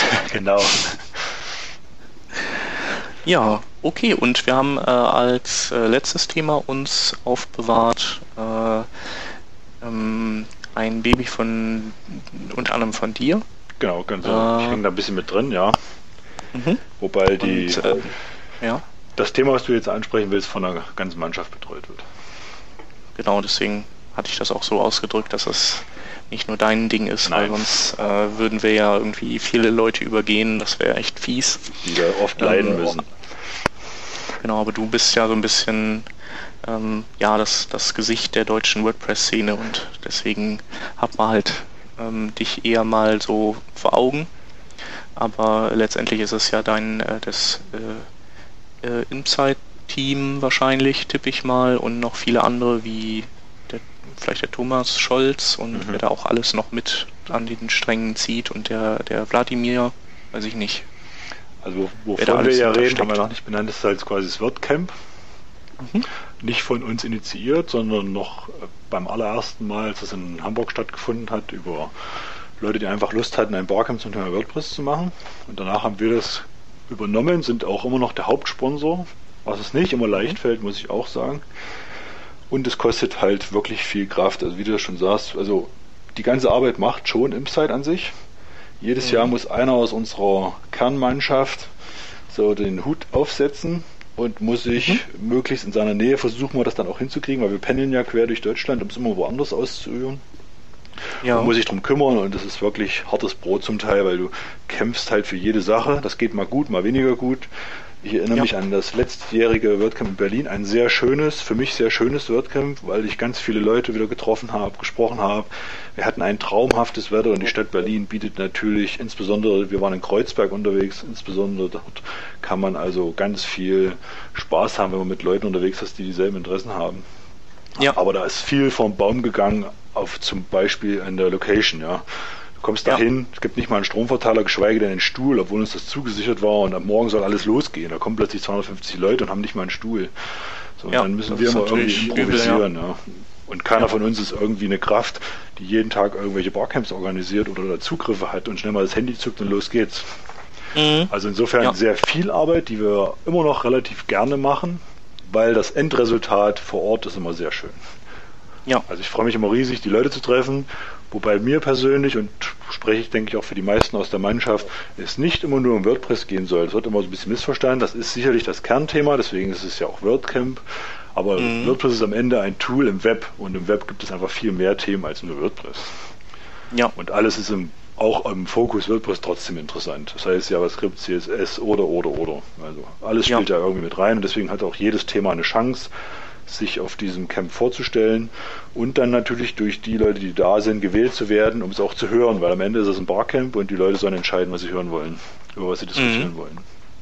Ja. Wobei wir also schon, wie ist das bei euch ja? Äh, mit ja. wie ähm, äh, wann äh, werden die Themen irgendwie zusammengestellt? Also bei dem, ich war ja bisher bei einem Barcamp, äh, beim Barcamp Ruhr und da war es eben so, dass die, dass es eben morgens eine Sessionplanung gab äh, mit allen und bestimmte Leute gesagt haben, ich hätte, könnte was dazu erzählen oder ich könnte dazu was erzählen und dann wird per Handheben eben abgeklärt, wie das Interesse da ist und dann wie die Raumaufteilung ist. Mhm. Also dass eben die Kleinräume ja, ist bei uns auch so. Also es wird am Morgen mhm. des Barcamps an sich geklärt, was wollen die Leute hören oder nicht hören. Aber mhm. wir bringen so ein paar Formalismen rein. Aus der Erfahrung heraus haben wir gelernt, dass sich das lohnt. Das heißt, wir bieten auf der Website zum WordCamp die Möglichkeit, Themen einzustreuen, über, indem man Artikel darüber schreibt und Gruppen gründet. Das ist also so eine äh, Social Network Funktionalität mhm. dahinter. Und dadurch wissen zumindest die, die eventuell eine Session einbringen wollen, es gibt überhaupt Interesse und wo geht mehr das Interesse hin? Wollen mehr Einsteiger, mehr Profis oder sowas darüber hören und können ja. sich so vorbereiten, ja, es gibt überhaupt Interesse, weil am Ende äh, stirbt und fällt das natürlich mit den Leuten, die sich dort präsentieren oder ihr Thema. Und ja. umso mehr sie meiner Ansicht nach vorher wissen, umso leichter fällt es ihnen auch, was vorzubereiten, weil ja, klar. ist nicht selten gewesen, da kommt einer, hat wirklich richtig Ahnung, hat sich viel Mühe gemacht, da noch wirklich Bilder und Folien erstellt und, und, und, aber das Thema war einfach eine Nummer zu groß oder keiner wollte es hören und dann geht er wieder heim und ist bitter enttäuscht. Mhm. Und so weiß er das ja, vorher. Hätte er sich die Arbeit sparen können. Ja. Ne? So präsentieren wir das als vorher über die Website. Die Leute können dort diskutieren, die können es benutzen, können eigene Themen einspringen. So ist zum Beispiel auch die sagen wir mal, diese Funktionalität hinzugekommen, dass wenn man sich am WordCamp anmeldet, man mitgeben sollte, welche Kenntnis man im Bereich WordPress hat, um einfach einzustufen, kommen mehr Anwender, mehr Profis oder Entwickler sogar. Weil sonst, es gibt immer welche, die sagen, mir war es zu wenig, mir war es zu heftig. Es ist immer schwierig, ja, Mittelmaß zu finden. Ne? Und wir ja. hoffen, dass wir das mit der Website immer so ganz gut abfangen können. Also ja. insofern, alle, die zuhören und eventuell dorthin kommen oder was machen wollen, bitte, bitte mitdiskutieren. Umso mehr wir vorher wissen, umso besser. Mhm. Wie viel, wie viel Teilnehmer können da mitmachen? 250 haben wir maximal. Ja. Was auch bei den Räumlichkeiten ganz gut ist, die wir jetzt wissen in Köln. Und ja. äh, zusätzlich brauchen wir immer Versicherungsschutz für jeden Einzelnen. Also da hängt immer ein Haufen dran, ja. was mir dann überhaupt keinen Spaß mehr macht. Und insofern, also 250 Leute sind eingeplant, können kommen. In der Regel fehlen ja auch immer noch ein paar Prozent, die dann doch lieber das schöne Wetter oder irgendwas anderes genießen wollen. Mhm. Wir hoffen, dass wir genügend Sponsoren zusammenkriegen, dass das alles passt. Vielleicht mhm. gibt es die eine oder andere Überraschung diesmal, einen Unterschied zu den anderen WordCamps. Und mhm. klassisch, was wir immer machen, war äh, für jeden Gast ein T-Shirt, so als Andenken. Das hoffe ich auch, dass wir das wieder hinkriegen. Ja. Man weiß halt alles immer was vor. Stattfinden wird es am 24. September. Mhm. Wobei das ein Samstag ist und der Freitag zuvor wird immer der Abend, geben wir irgendeine Location bekannt, irgendwas Freies, Kneipe, Bar, wo die, die Lust haben, sich am Freitagabend schon treffen können. Und aus der Vergangenheit, ja. muss ich sagen, habe ich das immer so als einer der mit der schönsten Tage sogar empfunden, wenn man einfach unkompliziert zusammensitzt, sich kennenlernt oder wieder trifft. Einfach ja. macht ganz viel Freude, Spaß. Ja, klar. Ja, da, da, ist man auch nie, da ist man dann auch nicht in dem Konflikt, soll ich mir jetzt einen guten Vortrag anhören oder jetzt irgendwie lieber mal gucken, wen ich hier treffe und mit denen quatschen. Ja, genau. Sondern man kann sich dann so wirklich. Äh, dann entstehen auch so super schöne Diskussionen in den Runden, ne? Mhm. Oder was, was mir halt auch immer, auch immer sehr gefällt, man lernt über das Netz so viele Leute kennen, sei es über Funktionalitäten wie, wie Skype oder andere Geschichten, ja jetzt gerade Google Plus wieder am Boom also ja. irgendwas. Und endlich trifft man diese Person mal persönlich und man merkt, ach, ja. der hat auch so ein Avatar wie ich, das ist schon 20 Jahre alt. Ja. und das finde ich immer richtig spannend, das gefällt mir. Also, ja, meiner ist übrigens nur zwei Jahre alt. Ach ja, komm. Mein Avatar. Also ich pflege auch ein sehr altes, das macht auch nichts. Aber bis jetzt haben mich die meisten ja. zumindest wiedererkannt. Also das ist wirklich, und wie, ja. wie herzlich dann manche Leute sind und genau das Entgegengesetzte von dem im Kraft tritt, was andere Negativredner von dem ganzen Netz immer darstellen wollen, dass die Leute sich was anderes aufbauen oder irgendwas vortäuschen. So ist es dann aus meinem Empfinden zumindest ja. bisher nie gewesen. Ja. Und aus ja. einem oder anderen sind richtig, wirklich Freundschaften entstanden, wo man dann öfters hinfährt, wo man sich trifft, ab und zu telefoniert. Das finde ich einfach toll. Ja. ja. Und da ist es mir egal, ob es sich um WordCamp über WordPress handelt oder andere Themen. Man trifft sich mit Leuten, die mehr oder weniger Interessen haben, die sie verbinden. Ja. Und das ist einfach. Ja, ich denke auch, dass das eigentlich, also gerade in der Szene irgendwie alles Leute sind, die auch irgendwie angenehm sind, ähm, weil das ist Twitter und das Mitteilen ist halt nicht unbedingt so deren ja. Haupt äh, Ding, mit dem sie sich beschäftigen oder Interesse oder sowas. Also das Posen und so, da geht es eigentlich erstmal ist die Arbeit und dann, dann tauscht man sich eben äh, daneben eben aus darüber. Mhm. Und Genau. Äh, der Vorteil halt von so irgendwelche, halt, du kannst ja auch, sagen wir mal, du hast ein Projekt oder sowas, gerade im WordPress-Umfeld gibt es ja mittlerweile immer mehr so sogenannte Premium-Themen. Das heißt also so mhm. Objekte, die irgendwie was äh, kosten und dann kriegt man die. Und da gibt es Unmengen tolle Ideen auch. Und hier hast du halt auch mal die Chance zu sagen, komm, ich nehme das mal mit, was ich bisher entwickelt habe. Ich habe jetzt so einen Alpha-Beta-Status, zeige mal was und kann halt in einem gewissen Kreis von Nerds, die sich ja schon mit dem Thema aktiv beschäftigen, abfangen, lohnt es sich überhaupt daran weiterzumachen oder gehe ich komplett in die falsche Richtung? Ja, das ist also mal aus meiner Sicht der, der, größte Vorteil. Es ist sicherlich schön, über eine Session anderen mitzuteilen, was für Möglichkeiten es alles gibt. Sei es ja. irgendwie die CSS das oder jenes oder das halt auch im WordPress. Aber einfach mhm. auch die eigene Sache, die ich irgendwie forciere, die mich vielleicht zu, auch zu einem mal, der Möglichkeit bringen soll, davon zu leben, abzufangen, wie ist das Feedback der Anwender. Das finde ich dort, glaube ich, ganz nützlich. Ja. Also ich erinnere mich noch an Hamburg, da war damals Wikio da und hat mal gezeigt, was die vorhaben mit der Plattform. Ich denke, das ist, das ist wirklich spannend und schneller kann man nicht Feedback in einem kleinen Kreis bekommen. Mhm. Ja. Also insofern da auch immer die Einladung auch für Unternehmen, die so in die Richtung gehen wollen. Los, kommen, zeigen, was habt ihr. Ja. Also leichter geht es ja, nicht, was vorzuführen. Genau, und auf keinen Fall siezen, ne? Nein, auch nicht. Also, ja. also ich müsste jetzt zwar überlegen, aber glaube ich, habe ich noch nie erlebt, dass da jemand so per se. Also es ist wirklich ja. eine lockere Atmosphäre. Man braucht also ja. nicht im Anzug kommen. Einfach wohlfühlen. Und genau. äh, meistens auch, auch Samstagabend noch eine Party irgendwo. Gucken wir mhm. mal, wie sich das alles entwickelt. Also wir haben jetzt nicht den durchorganisierten Plan bis zum Getno. Es ist wirklich äh, Open Source ist vielleicht zu viel gesagt, aber Open Barcamp. Ja.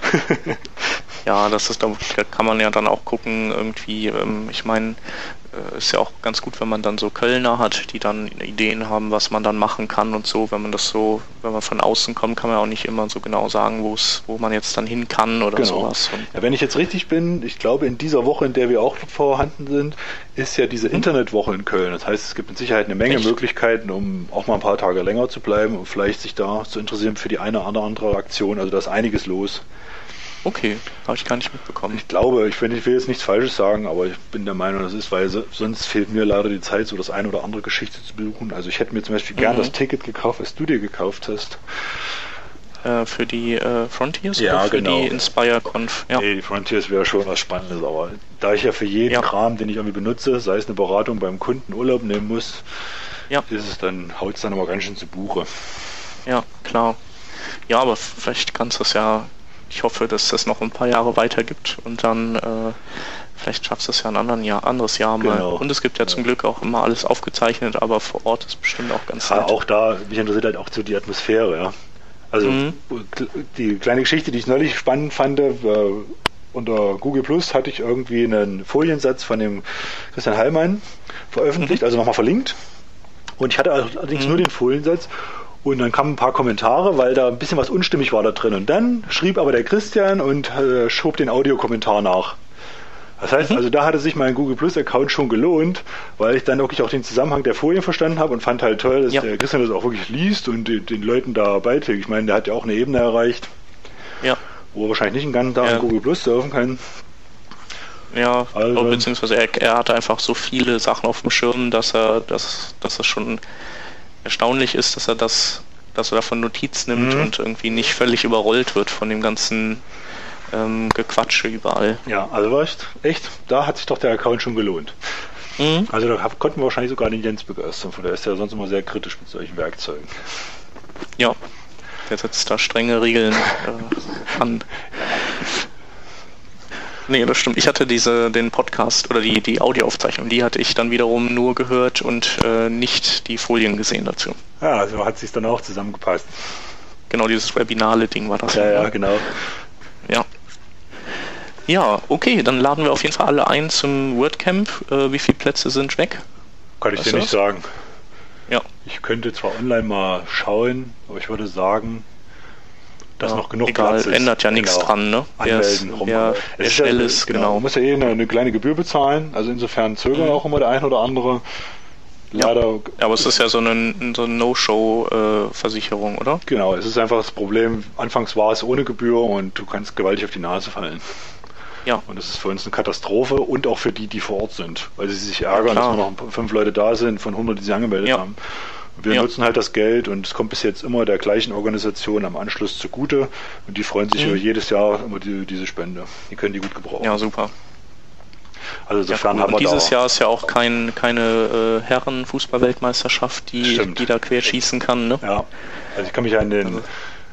Michael Preuß erinnern, der hatte letztes Jahr in Berlin eine Session, die war in der Zeit, wo irgendwie Fußballspiel war. Ja, da war natürlich kaum einer da. Der hat die dann irgendwann ja. später abends nochmal nachgeholt für die, die Interesse hatten. Ja, ja, ja. Aber ich glaube, das war auch irgendwie gegen Argentinien, oder? Ja, ich glaube. Deutschland, Argentinien, ja, da man hat klar, dann im Hof viel aufgebaut, war ja super Wetter und die saßen alle draußen. Also insofern, ich kann ja. nicht so mitreden, ich habe von Fußball ist mir eigentlich ziemlich egal. Ja, ja, ich bin ja immer auch nur so ein, so ein äh, Groß-Event-Gucker. Ja, selbst das belastet mich überhaupt nicht oder tangiert mich auch überhaupt nicht. Mhm. Also, aber das war nicht, damals, wo wir es halt geplant hatten, wir müssen mal gucken, wo wir Räumlichkeiten kriegen, ja. die wir möglichst nicht bezahlen müssen oder die bezahlbar sind für uns. Und ja, da ist klar. nicht immer viel Spielraum. Ja. Ja. Wenn wir mal so bekannt sind wie die Frontiers, wird es vielleicht leichter. Ja. Aber da kostet ja das Ticket ein bisschen mehr, ne? 300, glaube ich, und bei uns kostet es 10, also ja, das ja. ist schon eine andere Welt. Ja.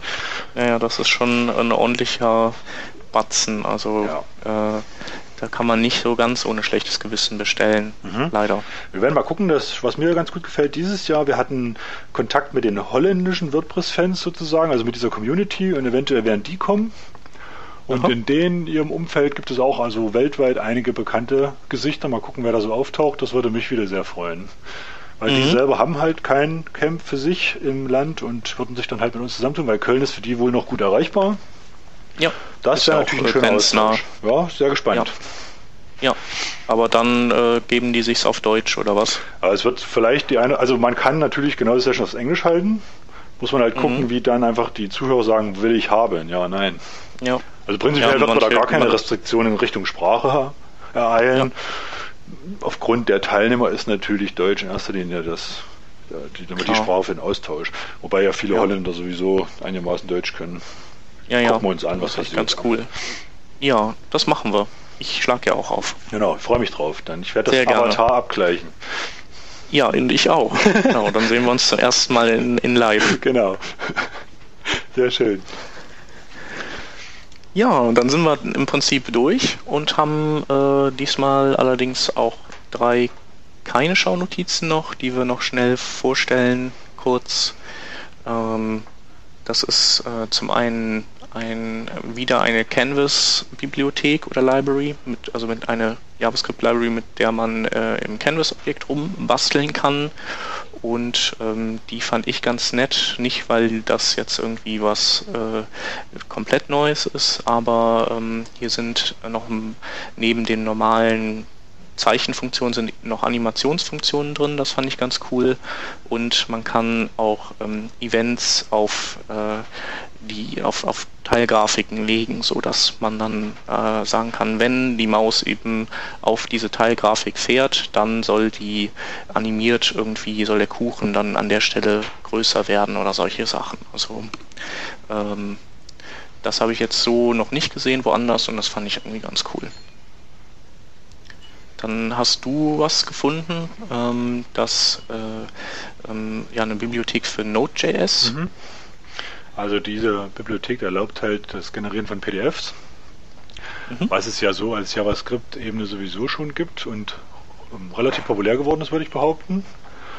Mit der Nutzbarkeit mit Node.js wird das für mich natürlich, wenn man diese Landschaft hat, nochmal eine ganz andere Richtung spannender, insbesondere im Unternehmensumfeld, wo ich mir halt so eine Landschaft sehr schnell aufsetzen kann, weil ich dann wesentlich performanter PDFs okay. generieren kann mit einem Standard, den man festzerrt. Ja, das gefällt mir. Ja, das ist ja gut. eh so, denke ich mal, dass in, in dem Node-Bereich, ähm, da kann man vielleicht viel auch so, so Kommandozeilen-Sachen wieder auslagern, aber so, da braucht man ja auch, da müssen sich diese ganzen Bibliotheken ja auch erstmal wieder, äh, die müssen erstmal gebaut werden, mit dem man dann all den Kram machen kann, den man sonst so woanders auch macht, ne? also wo man PHP-Bibliotheken schon längst für hat und ja. so für die äh, für die uh, unhippen Sprachen und im Node.js-Bereich läuft es ja, glaube ich, soweit ich das weiß, meistens darauf hinaus, dass man irgendwelche Kommandozeilen-Tools dann abfeuert und äh, nicht irgendwas Natives in, in Node.js jetzt hat. Ja, ich finde halt da spannend wirklich diese Zentralisierung. Also setzt du so auf, hast dieses ganze Werkzeug da und mhm. sagen wir mal, alle, die da im Zugriff sind, benutzen einen und denselben Standard. Mhm. Wenn du das unter einer Desktop-Umgebung erreichen willst mit ähm, Acrobat irgendwas, ist das kein ja. Spaß. Ja. ja. Von den Sicherheitslücken in einem Adobe Reader will ich ja gar nicht reden, geschweige in anderen Werkzeugen. Mhm. Ja. Ja, ja. Also so, der, nee, die Richtung gefällt mir einfach gut. Ich hoffe, da geht es noch wesentlich weiter voran. Ja, ich glaube, da gibt es wirklich auch Potenzial, um da wirklich so auch so Businessstrukturen aufzubauen, damit Geld zu verdienen. Also es ist nicht einfach nur Spielerei, wir machen so eine JavaScript-Bibliothek. Das sind wirklich ja. Werkzeuge, die werden im, im, Unternehmen gebraucht. Da kann man allein durch Support, glaube ich, auch wenn die Library offen bleibt, richtig Geld verdienen. Ja. Ja, verlinken wir auf jeden Fall.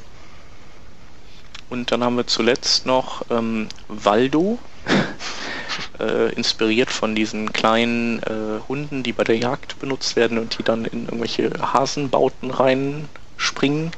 Äh, und Waldo ist eine kleine JavaScript, ähm, ein JavaScript-Tool, mit dem kann man ähm, ja kann man das oder bestehende DOM-Strukturen ähm, vielleicht ganz gut erforschen, wenn man sie noch nicht so kennt. Also ähm, zum Beispiel kann man mit Waldo hingehen und sagen, ähm, such mir doch mal bitte äh, alle DOM-Objekte raus, die äh, die den Namen Flash irgendwie in sich tragen oder die, deren Eigenschaft den Namen, äh, eine Eigenschaft den Namen Flash trägt. Und dann ähm, gibt, durchsucht es halt das ganze DOM und liefert einem genau die Objekte zurück, die, die halt diese Eigenschaft, eine solche Eigenschaft haben. Und man muss dann nicht irgendwie den ganzen Baum manuell durchsuchen.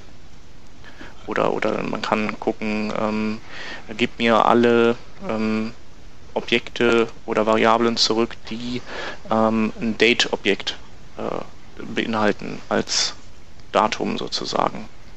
Spannend ist ja, dass die Library kleiner 1K ist. Gell?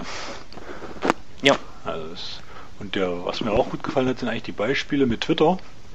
Das kennt hm. jeder, weiß jeder und die durchsuchen ja quasi Twitter zum Beispiel nach dem Begriff Dropbox oder das andere Beispiel war ach Map. Das heißt also in jedem mhm. Tweet irgendwo, wo Map drin erscheint, gibt mir die alle zurück und dann kann man ja wahrscheinlich mhm. damit irgendwas tun, auswerten oder auf Karten darstellen und und und. Ja. Und das in dem ähm, Umfang, also nicht schlecht.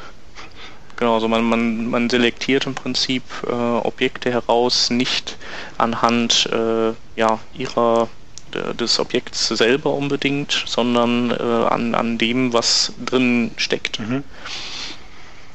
Und ähm, ja, gerade wenn man irgendwie so eine Blackbox vorgesetzt kriegt, ist das, denke ich, eine, eine coole Sache, um da mal so ein bisschen drin rumzupulen.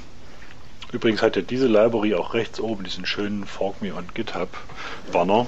Ja. Damit können wir fast die Brücke zum Eingang wieder schlagen. Ja. Genau. Äh, Open Source äh, Rockstar House. Genau. Sehr schön. Auf jeden Fall ein spannender Name, den man sich mal ein bisschen merken sollte. Mhm. Waldo. genau. Ja, dann sind wir jetzt durch. Ja, ich glaube, wir haben alles, oder? Ja. Sehr schön. War eine tolle Folge. Ist ja auch lang ich genug, glaube ich. Ihr wollt ja immer so um eine Stunde bleiben. Wir haben es wieder mal überzogen.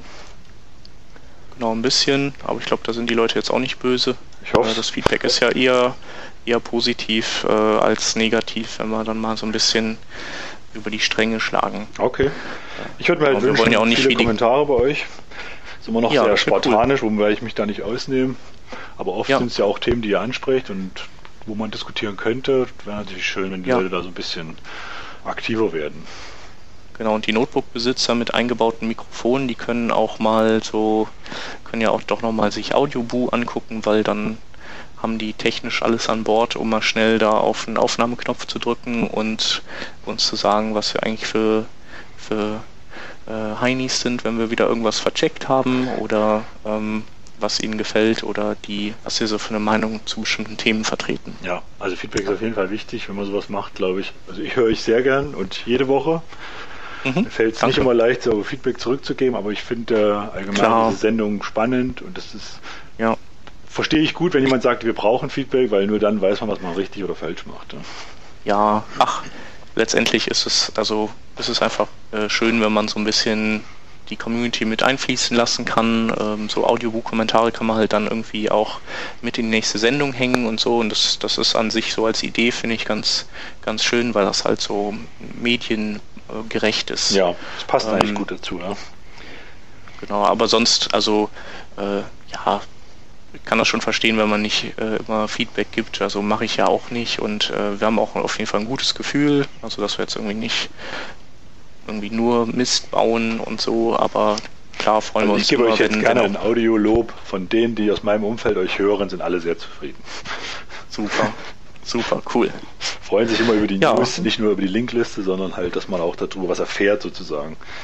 Ja, genau, das, ähm, das ist doch cool. Also muss das sein.